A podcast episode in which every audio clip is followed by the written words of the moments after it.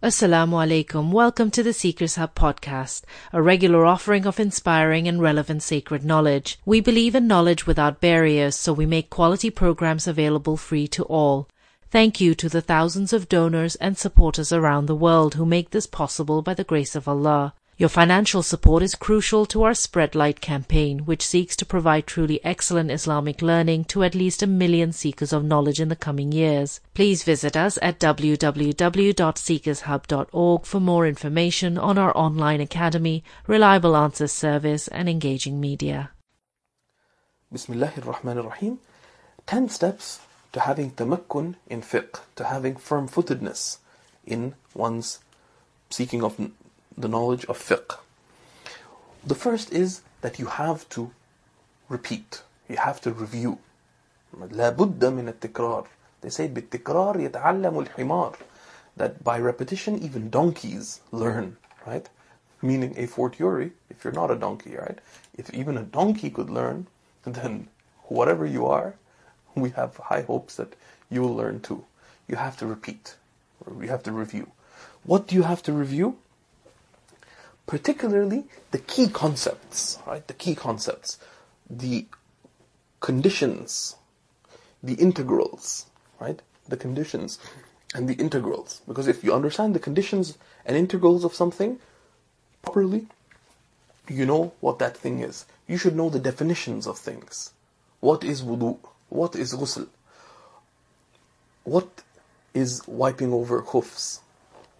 Um, what does it? What does removing filth mean? What is washing? What is wiping?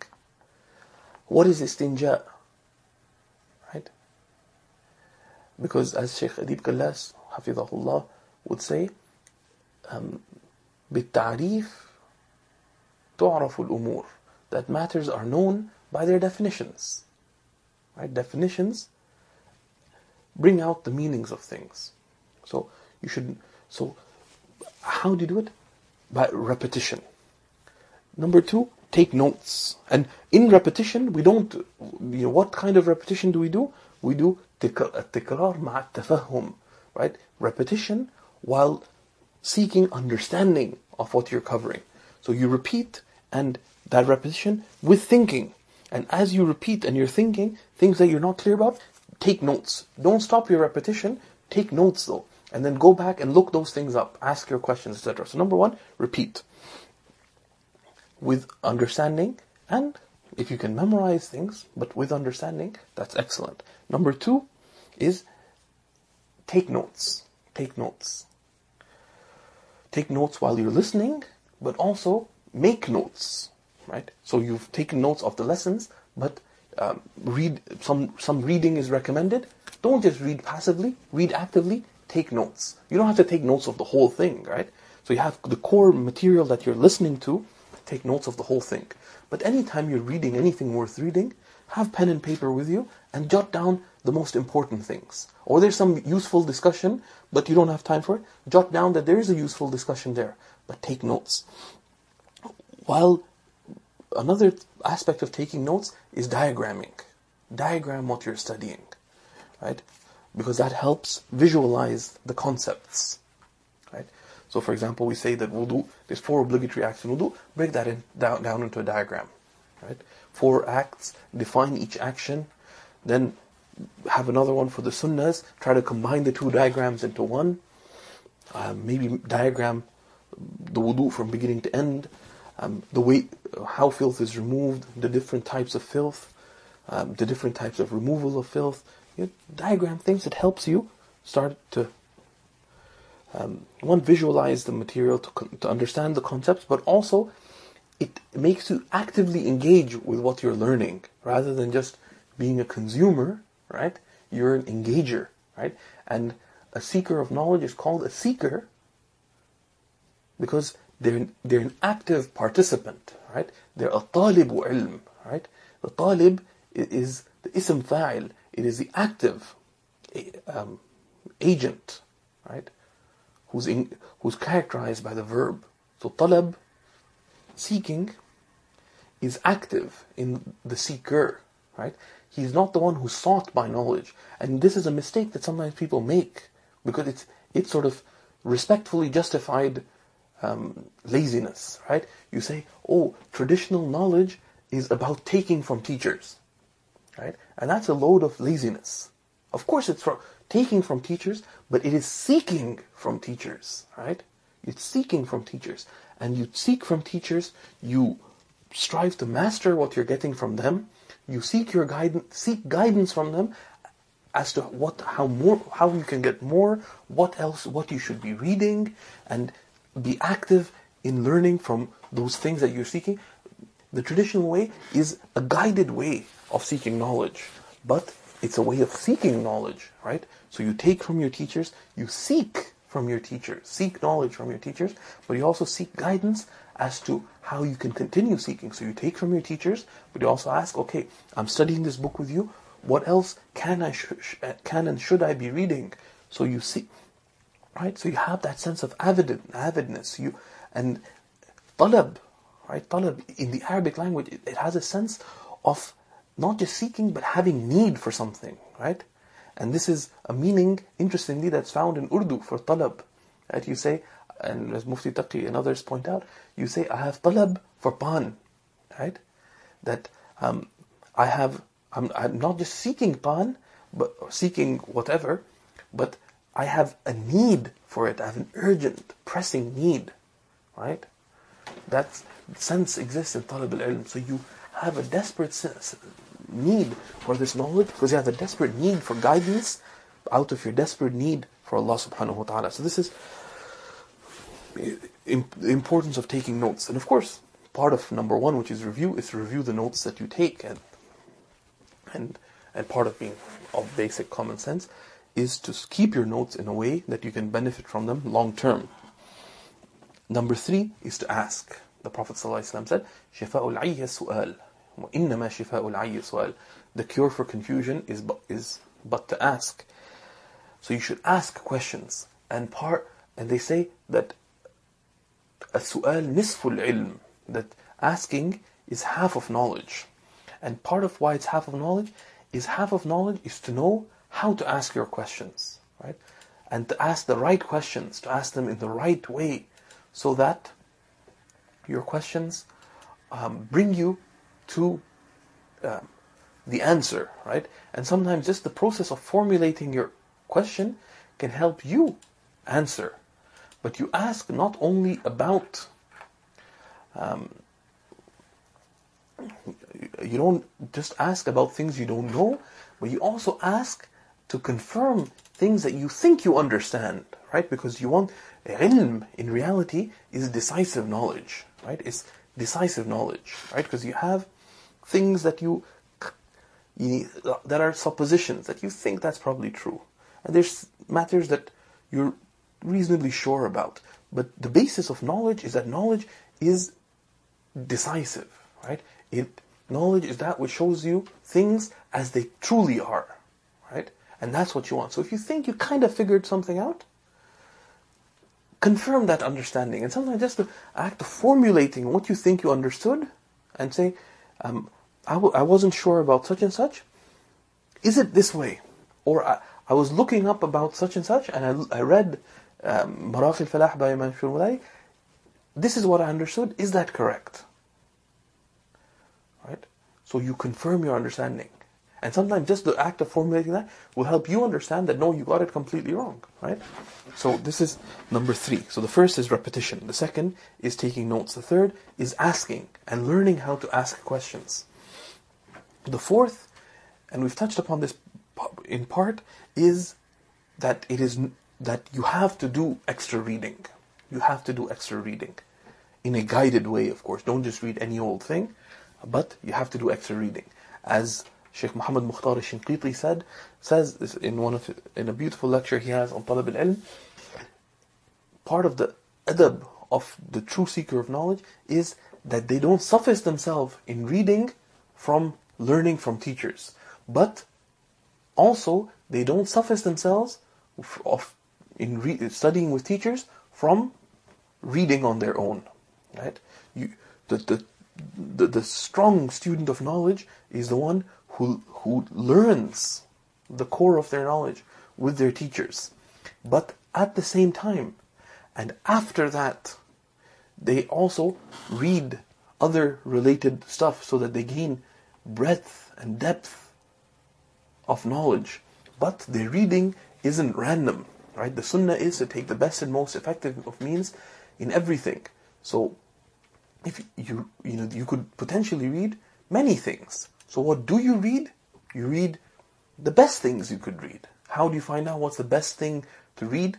Right? And the best thing to read depends on your circumstance. If you're just starting off, you'd be almost foolish to go and read the Hidayah, even if it's available in translation in English. Something else may be more suitable given where you're at in your religious understanding.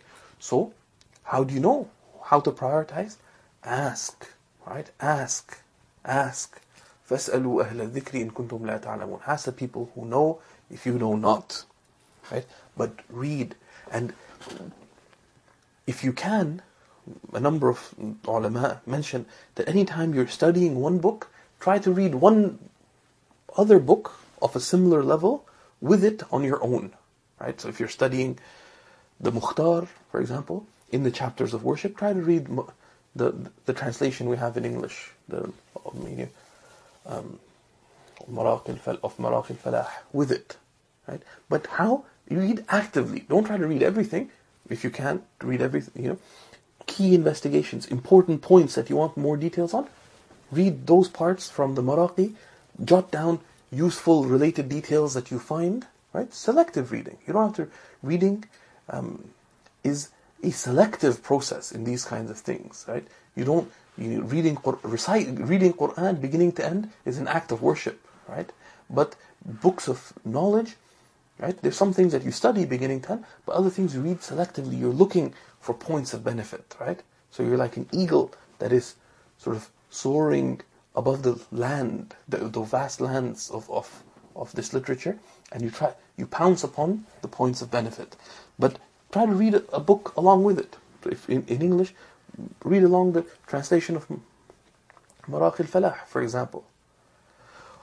In Arabic, read along in the translation of Maraqi al-Falah, uh, particularly when it comes to the sections on worship. And similarly, in other chapters, read along in one book. Right? Over 12 weeks, it's not that difficult to have read the entire book, or much of the entire book.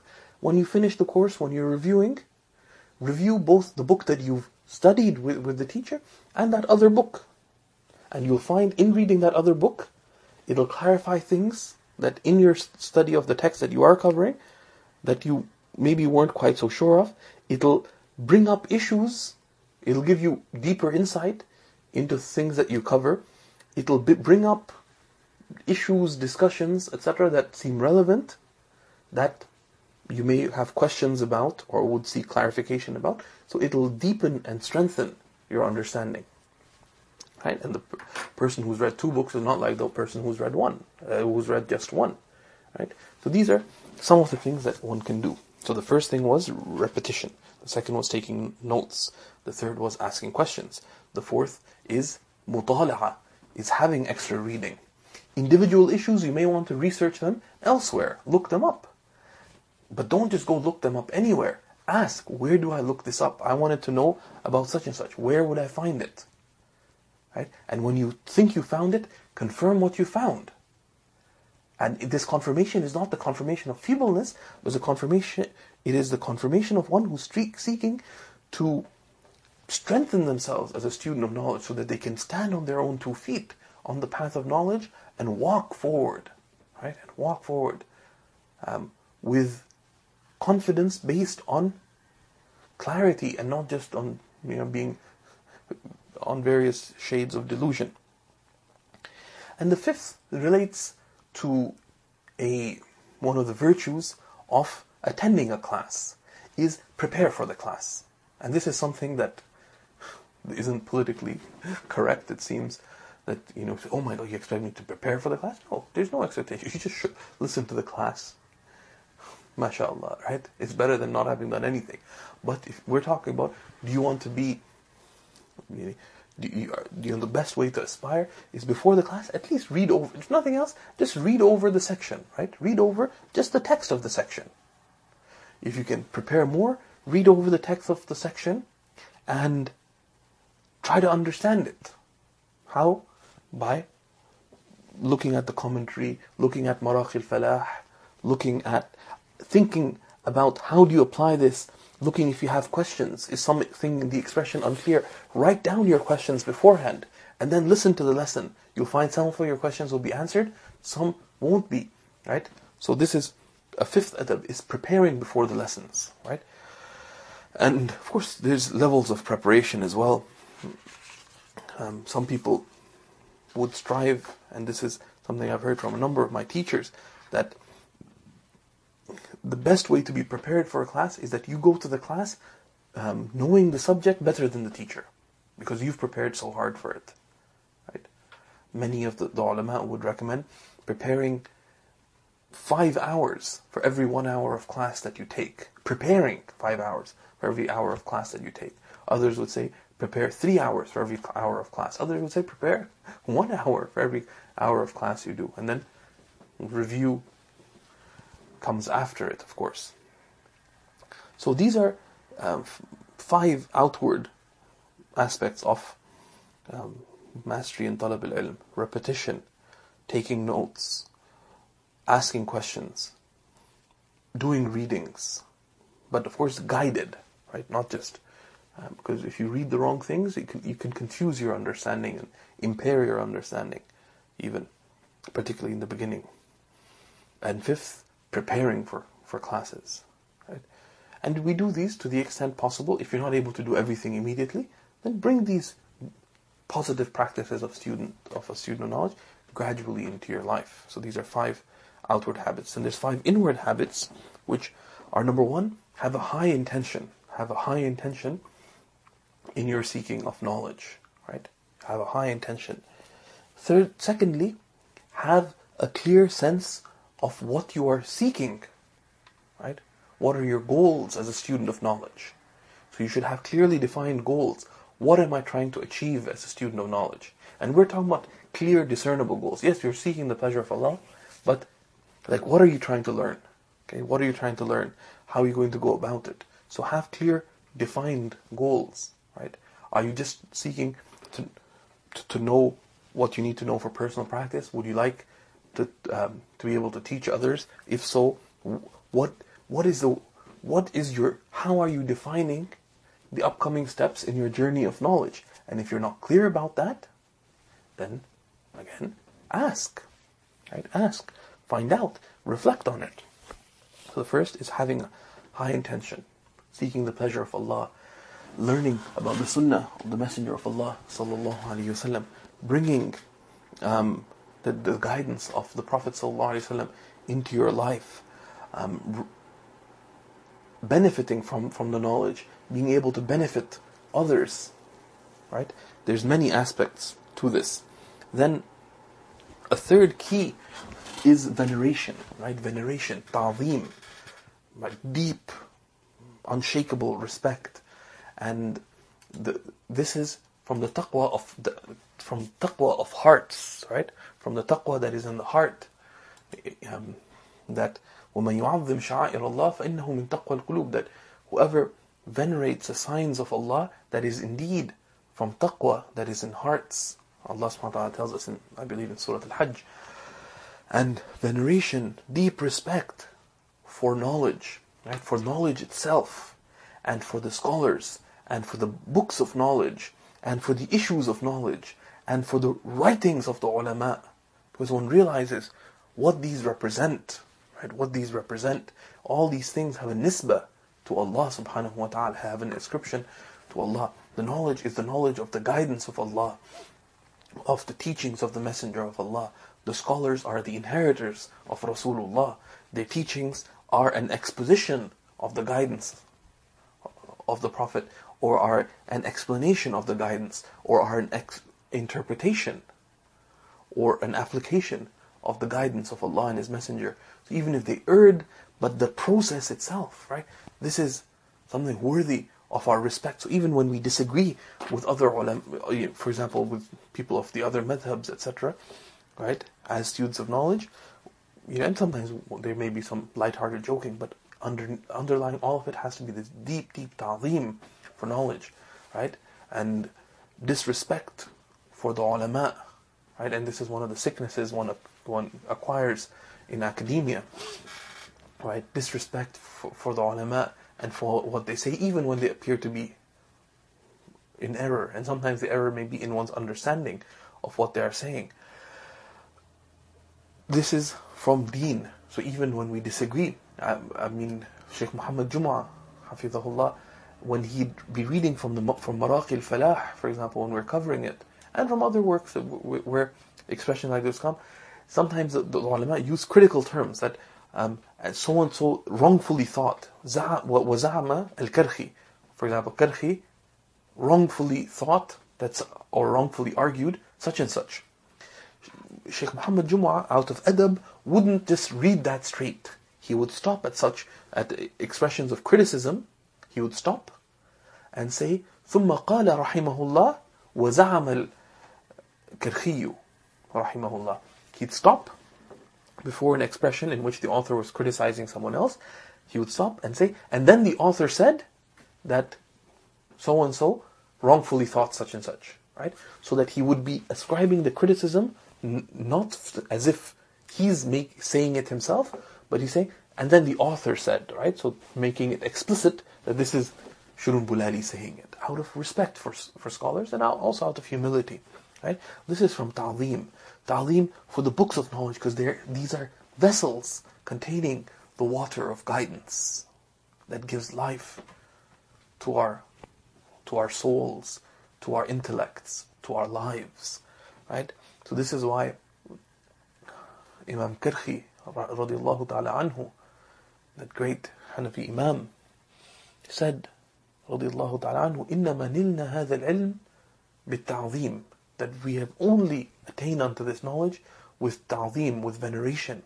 فوالله ما أخذت الكاغد قط إلا عن طهارة إلا على طهارة and and as a consequence I have never touched a piece of paper okay? and this is a blank piece of paper a kaghid in Urdu it's from Persian it's kaghid or kaghiz or kaghaz right The Persian is kaghaz right like in Urdu kaghaz is what it's a blank piece of paper that he never even took touched a blank piece of paper except on on tahara why because the piece of paper is an, a means of knowledge they used to say you know it's from it's from disrespect to knowledge to throw pens on the ground. Pen, right? Even like a ballpoint pen. Why? Because something knowledge is written with, right? But this kind of attitude, um, being on wudu when one seeks knowledge, you know, and it's above all, it's an inward attitude towards knowledge. So that's the third thing. First was intention. second, having clear goals of what one is trying to achieve. And of course, in and much can be said about that. But third, having ta'zim, veneration. Fourth is having adab, having the proper manners.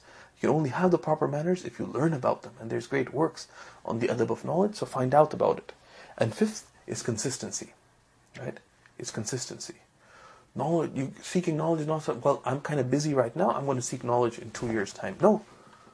So a seeker of knowledge, the seeking of knowledge has to be intrinsic to them. You may be very busy, you know, you have bar exams coming up and you're a lawyer and you're losing your mind. Then don't, no one's saying to engage in half an hour of study every day, but one issue. Learn something every day. Review something every day, right? Make it an attitude. If you hear someone talking about a matter of knowledge or benefit, go down and write it down. Like, you know, your, your dad mentioned that, you know, our, beta, our teachers used to say and they mentioned some interesting point of adab Go write it down. You know? Dad mentioned that his teachers used to say that you should um, do whatever, right? That you should never wear, wear white in graveyards. So write it down, ask, find out, right?